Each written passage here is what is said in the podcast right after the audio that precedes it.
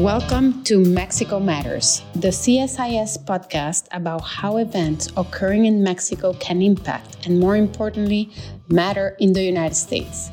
I am Mariana Campero, non resident senior associate of the Americas program at CSIS and the former CEO of the Mexican Council on Foreign Relations, COMEXI. Stories about Mexico's violence and organized crime are not new and have appeared in newspapers from all over the world. What is less known, however, is how women in particular are being targeted. In the last two years, homicide rates in Mexico have slightly dropped mainly because of the pandemic to just below 44,000 per year. Yet, femicides keep rising. In fact, official femicide numbers have more than doubled since 2015 10 or 11 women are being killed every single day in Mexico. And to help us understand the failures in Mexico's public security strategy and why the state is turning a blind eye to the women's movement, that it is my pleasure to welcome Lisa Sanchez, the CEO of Mexicans United Against Crime, a non governmental organization. Lisa, welcome to this episode of Mexico Matters. As a security expert, let me start by asking you what are the realities in Mexico that are making us all feel so unsafe, but women much more so? Yeah, Mexico has a security crisis that's been facing for about 20 years, in which lethal violence has exploded at the same time that uh, the number of criminal organizations that we have operating all across the country has also exploded, going from less than 20 criminal organizations dedicated to transnational organized crime to have over 200, in which we can also identify several of them. There are mostly armed forces for hire for other organizations that can be more vertical and more structured. In this particular context of this crisis of lethal violence exploding because of the security strategy that pretty much atomized or, or, or divided and multiplied the criminal landscape, we feel more insecure because in, in, in real terms we are more insecure there's more risk for us to be victims of crime and of violence and in particular women are more exposed to this type of violence because we what we're seeing with women in mexico is that not only we are exposed to the criminal violence that's been threatening the entire public in mexico but also we face the added violence of domestic violence and we face both violence and crime within our private spaces within our family within our confidence and trust circles and we also face this threat and these risks of being victims of crime and lethal violence outside. It's like violence is being used as a low cost personal resource with no judicial consequences. Lisa, is this fueled by the fact that nine out of 10 crimes go unpunished? This it's not only being fueled by criminal activity and the existence of illegal markets of all sorts, but also by the response of the state itself that has decided to be more reactive to crime and to rely more on the militarization of public security. But it's also very related to the crisis of impunity that we have, in which all of the crimes committed in Mexico have an impunity rate of around 92 to 97%. Can you explain why the killing of women, only because of our gender, is rising at a much higher rate than the national homicides rates? There were more than a thousand femicides last year. What is happening in society that is making us a target? We're seeing basically two phenomena. One is that gender based violence has increased in Mexico as a response uh, to the advancement of women's rights and to the advancement of women occupying more and more the public sphere, the public space, going to work, having a political voice that's being heard, organizing and mobilizing to fight for gender equality and women's rights. That has a lot to do with the femicide statistics that you just shared. But we've also seen an underlying phenomena that's a little bit more worrying because it adds up to the gender-based violence that we as a, as a macho culture and as a country that doesn't necessarily agrees with women being more free and having equal rights is also causing this increase in violence. And this is the increase in the number of women that are being murdered on the streets using guns or firearms. What we're seeing is that at the beginning of the 2000s, we had only three out of each 10 women that were murdered in Mexico per year being assassinated by a gunshot or by a firearm. What we're seeing now, because of this escalate in internal conflict that we just explained a couple of minutes ago, is that now six out of 10 women are being murdered in Mexico using a firearm. And this is not only the uh, result of women being in the wrong place at the wrong time, for example, and being collateral victims, as they're called, of this particular armed conflict on the streets. That's one of the many reasons. But it's also that we have a problem of gun control in Mexico that, according to some statistics provided by the Foreign Office, we in Mexico calculate that we have around 16, 16 million illegal guns being used by civilians. So these particular guns in the hands of regular criminals, organized criminals, but also civilians and regular people that don't necessarily solve their conflicts uh, through institutional means because of the distrust in the criminal justice system, for example, or even in the administrative tribunals and authorities that can deal with regular conflict. Women are being more and more murdered by family members, regular criminals, and organized criminal organizations using these fire guns. Why are these murders allowed to go unpunished? What is the impunity rate in the country? Femicides, for example, or the assassination of women or violent deaths of women face two particular problems. One is that they face the exact same impunity rates of all homicides in Mexico, that even if they're investigated immediately, they have the obligation, all sorts of authorities at the local, state, and federal level to being to investigate these crimes are around 92% meaning that only no around eight out of 100 homicides committed in the country are fully investigated, and only two out of 100 homicides are effectively punished by a, a firm sentencing after a, a trial and after an investigation process.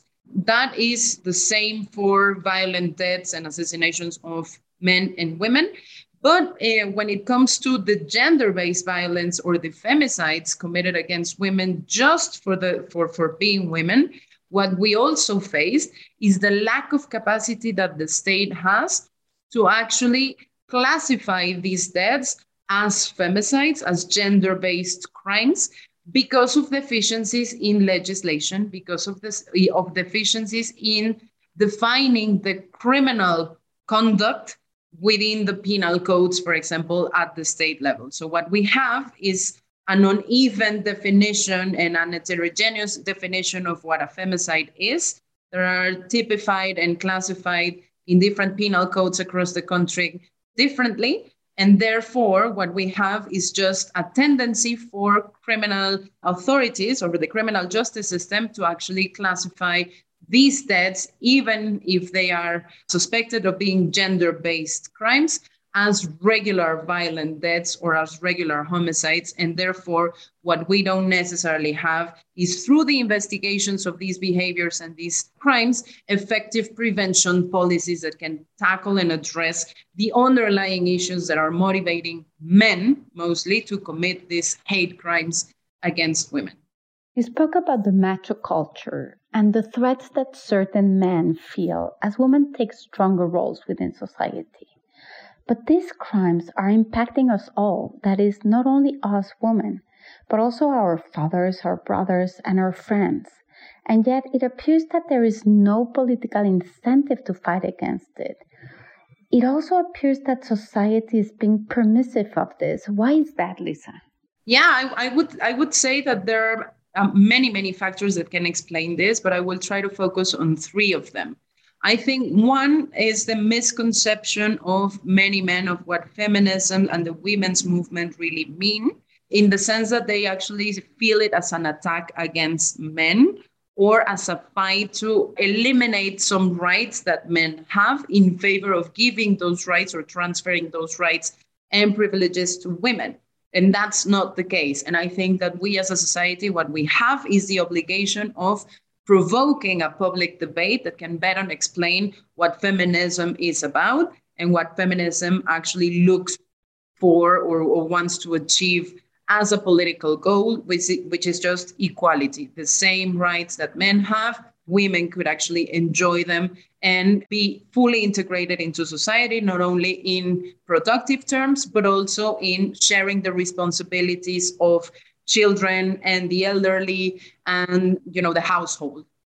The other thing is that we actually have a public discussion and a reaction from the federal government in the person and in the figure of the president that continues to uh, replicate cliches and stigmas against women and to um, assign them a very traditional role that it's no longer applicable for many, many women in the country. So, for example, the president say, who has the responsibility of actually not having a criminal at home and having educated and raised a criminal at home it's the responsibility of moms. It's a responsibility of the mother who has a responsibility of taking care of small children. It's not the government through daycare, it's the responsibility of grandmothers. Grandmothers and women in retirement no, uh, have the responsibility of helping the other women who have children to take care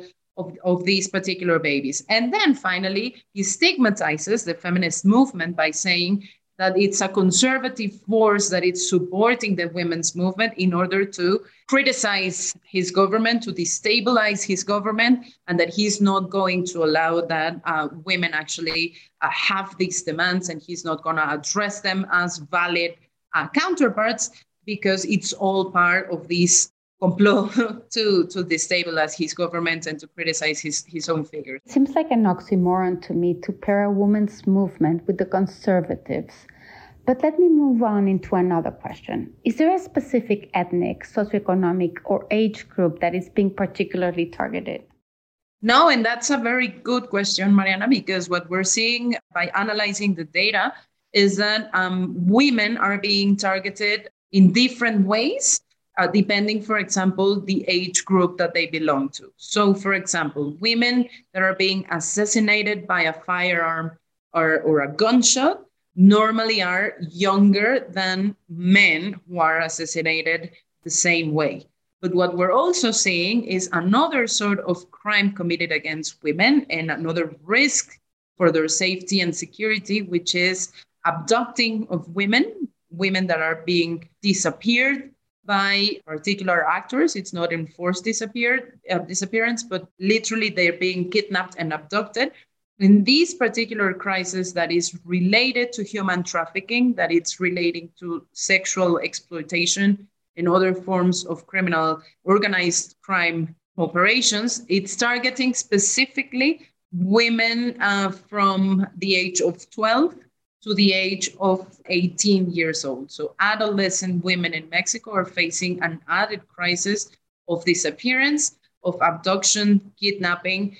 And um, what we have also seen in the data is that um, these women come from a bunch of specific states. Why is it that so many families are conducting their own investigations to try to find their loved ones as they complain about authorities being corrupt, incompetent, or even being aligned with criminal organization? What is the state of the criminal justice system and what is affecting its ability to prosecute crime effectively? Boy, there are a lot of structural programs affecting the criminal justice system in Mexico, but I would say that we have identified at least two main problems. One is the lack of gender and intersectional perspectives training for the operators of the criminal justice system that what often do to the families or to the direct victims of violence when they're women is to re victimize them.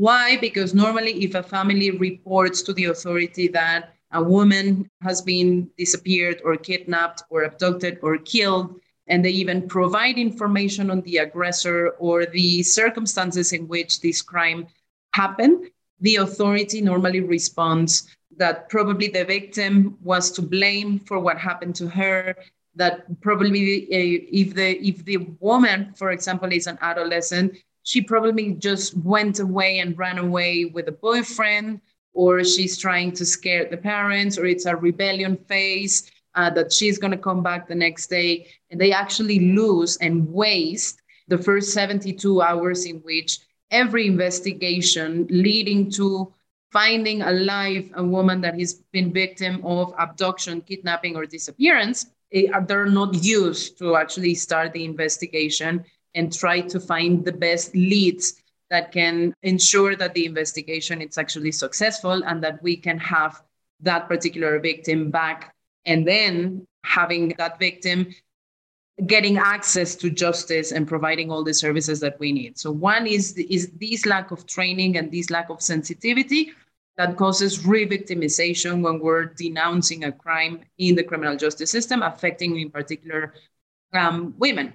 The other part of the problem is a more structural problem affecting the investigation and the solving and the punishing of all crimes in Mexico, which is the lack of capacity of our criminal justice system to, for example, have enough resources to identify a body in, in terms of forensics, in terms of physical facilities to actually safeguard, for example, evidence. We've seen a forensic crisis in Mexico in which many states don't even have enough refrigerators to, you know, keep the bodies that they found uh, in good conditions so the investigations and the autopsies, for example, can be conducted without the evidence degrading and without the bodies literally being rotted in the hands of the authority. Instead of embracing a burgeoning women's movement, President Lopez Obrador has actually clashed against it. He barricaded himself inside the National Palace as thousands of women marched in Mexico City last March, crying for help and demanding not equal rights as we see in other countries, but basic justice, basic survival, and the protection just to be able to go out on the streets and come back home safe. Can you tell us what are these women actually demanding, Lisa? Yeah, President Andres Manuel Lopez Obrador has been fighting with the women's movement ever since he was elected president. I think there are many reasons for that. Uh, one is that it's it seems to be the only social movement that's been challenging effectively Andres Manuel López Obrador's government with arguments, with examples, and with evidence. That's one. But the second reason I think Andres Manuel López Obrador hates the, the women's movement so much is that women have been effectively been taking the streets and organizing in the streets and protesting on the streets, which was supposed to be AMLO's turf. AMLO is the only one that seems to have the legitimacy to actually occupy the streets and channel this energy of social movements as a leader of the opposition for many years. And now that women are doing it and he is in power, he feels threatened and he feels somehow challenged in that legitimacy to, to, to occupy and channel the energies of the people on the streets in particular. But this movement of women, as you said, Mariana, they're, they're not fighting for something extraordinary. They're basically demanding that the, the basic rights granted by the Mexican Constitution, such as the right to life and the right to live a peaceful existence, and the right to be protected from ordinary crime, organized crimes, uh, crime, all sorts of violence committed against women for gender reasons are effectively addressed that the government recognizes the dimension of the problem. That's one of the basic demands. We cannot address these issues if you continue to uh, neglect the fact that these issues exist, they persist, and they're growing. So, just one of the demands is please accept that these problems are happening in Mexico and that the dim- dimension of them it's much bigger than what governments want to accept or say it is. Uh, the second demand is basically safety. We don't feel safe as women in Mexico, um, not only because of the risks that are associated with criminal activity and organized crime and the conflict that we live in most of the states in Mexico, but because we cannot feel safe at home. And the pandemic demonstrated that when we had to be locked down and we had to stay at home and not go outside and not having the safety net of being at work or being at school, we were locked up with our own assaultants, with our own aggressors. And so this is another demand of the feminist movement. We want to feel safe at home. We want gender based violence to be punished, to be prevented. And we want a society that can accept and deal with the fact that we have the same rights and that it's not okay for our partners, for our parents, for our siblings, for our children, for our bosses, for our colleagues at work to sexually harass us, to sexually assault us, to exert violence, not only physically, but also economically, but also symbolically, socially exerting terror, psychological terror on us just because we go out and work just because we want men to help within the household, just because we want to go and study uh, abroad, just we, because we want to freely exert our sexuality, and so on and so forth. The persistence of these crimes is in stark contrast to recent gains made by the women's movement in Mexico. Last year, the Mexican Supreme Court unanimously ruled that it was unconstitutional to punish abortion as a crime. It was a landmark ruling that cleared the way for the legalization of abortion across the country. Now that Roe v. Wade has been overturned in the United States, do you think Mexico will get an influx of women from Texas and other states coming to Mexico to get an abortion, and will it be safe for them? I think that there's a very big possibility that Mexico becomes a destination for American women who wants to who want to interrupt a pregnancy to actually come and do it here in the states which is legal.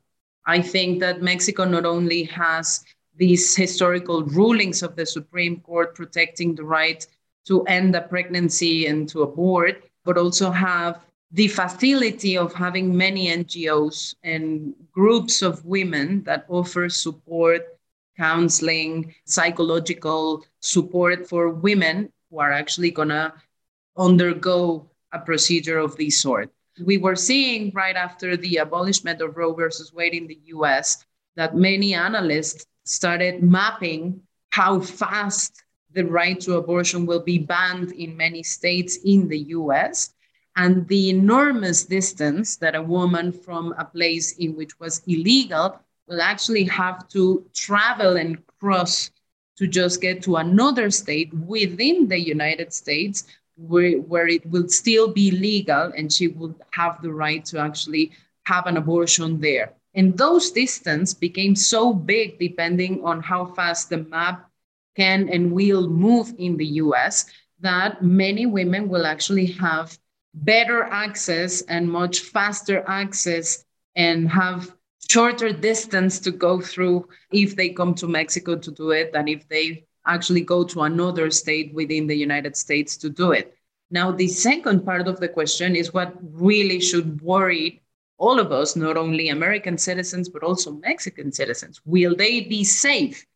That is the thing. And it's the underlying problem that we want to make visible through the women's movement in Mexico. It's not only that we are granted the rights at the legal level, let's say, on the law, it's also that we can exercise those rights freely and securely by not, you know, having the risk of being aggressed, killed, violated, and so on and so forth on the streets while trying to go to exercise a right that was just granted by our, our Supreme Court.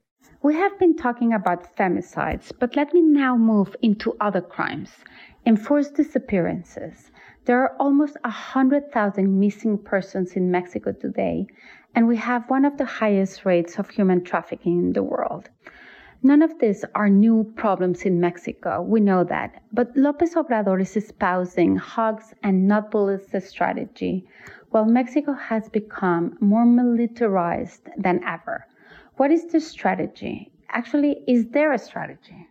No one can really explain what is the, the real strategy of these governments in regards to security. There is no strategy. apparently, there's not one.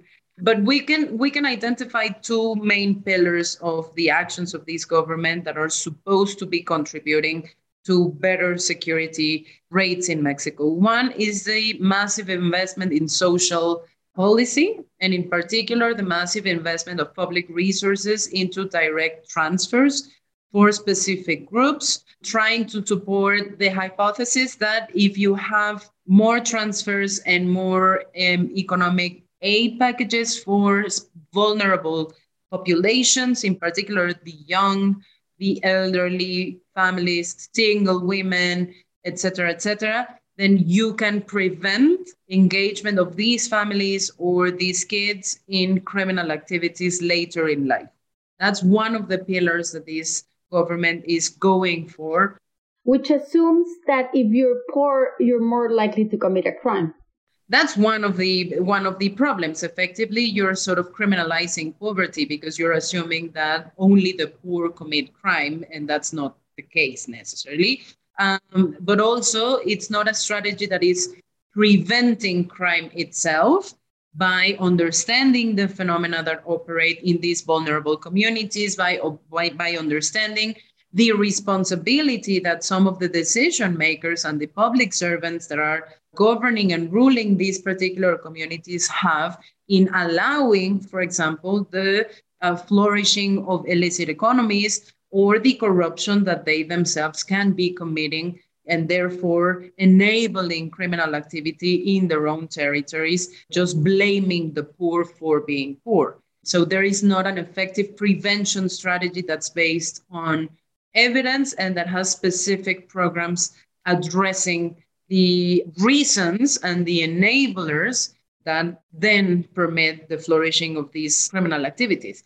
And on the other hand, you have another pillar that's also being proven very problematic, not in this particular government, but since 2006 when it started being used, which is addressing the criminality issue as only an organized crime problem that can be solved by using more and more soldiers and effectives from the uh, armed forces uh, to do police work and to sort of take back control of these communities and these territories by just deploying them and forcing them to do policing, forcing them to do uh, targeting of specific populations as if they were criminal just because the way they look.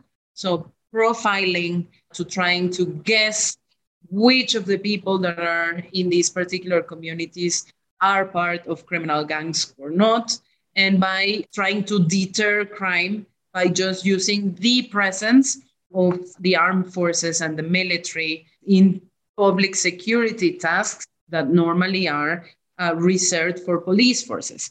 The problem of this is it became a reactive strategy again in, in comparison to a more comprehensive strategy that includes prevention, that includes justice administration that includes the fighting of corruption, that includes many other uh, elements that actually enable criminal activity in Mexico. And the, the other problem with that particular strategy is that evidence shows that this deployment of the military, this militarization of public security, and this use of a reactive strategy that is based on patrolling and detention of people and firing and, and creating conflict with allegedly members of organized crime organizations is that the military also commits abuses, human rights violations, such as enforced disappearances, no, that have been increasing over time ever since they took over public security. So not only now, you don't necessarily have a strategy that is effectively preventing crime, but you're also reacting to crime in a way that increases violence, increases the participation of state forces in the commission of crimes and human rights violations and forces criminal organizations to hide the evidence of their crimes, which reinforces the incentives for them to disappear people instead of just robbing people or for killing people and then disappear their bodies and, and disappear all evidence, including behaviors like dissolving bodies in acid, just because they're, uh, they can't do it. And it's better for them to not keep any of the evidence because without a body, there's not a crime.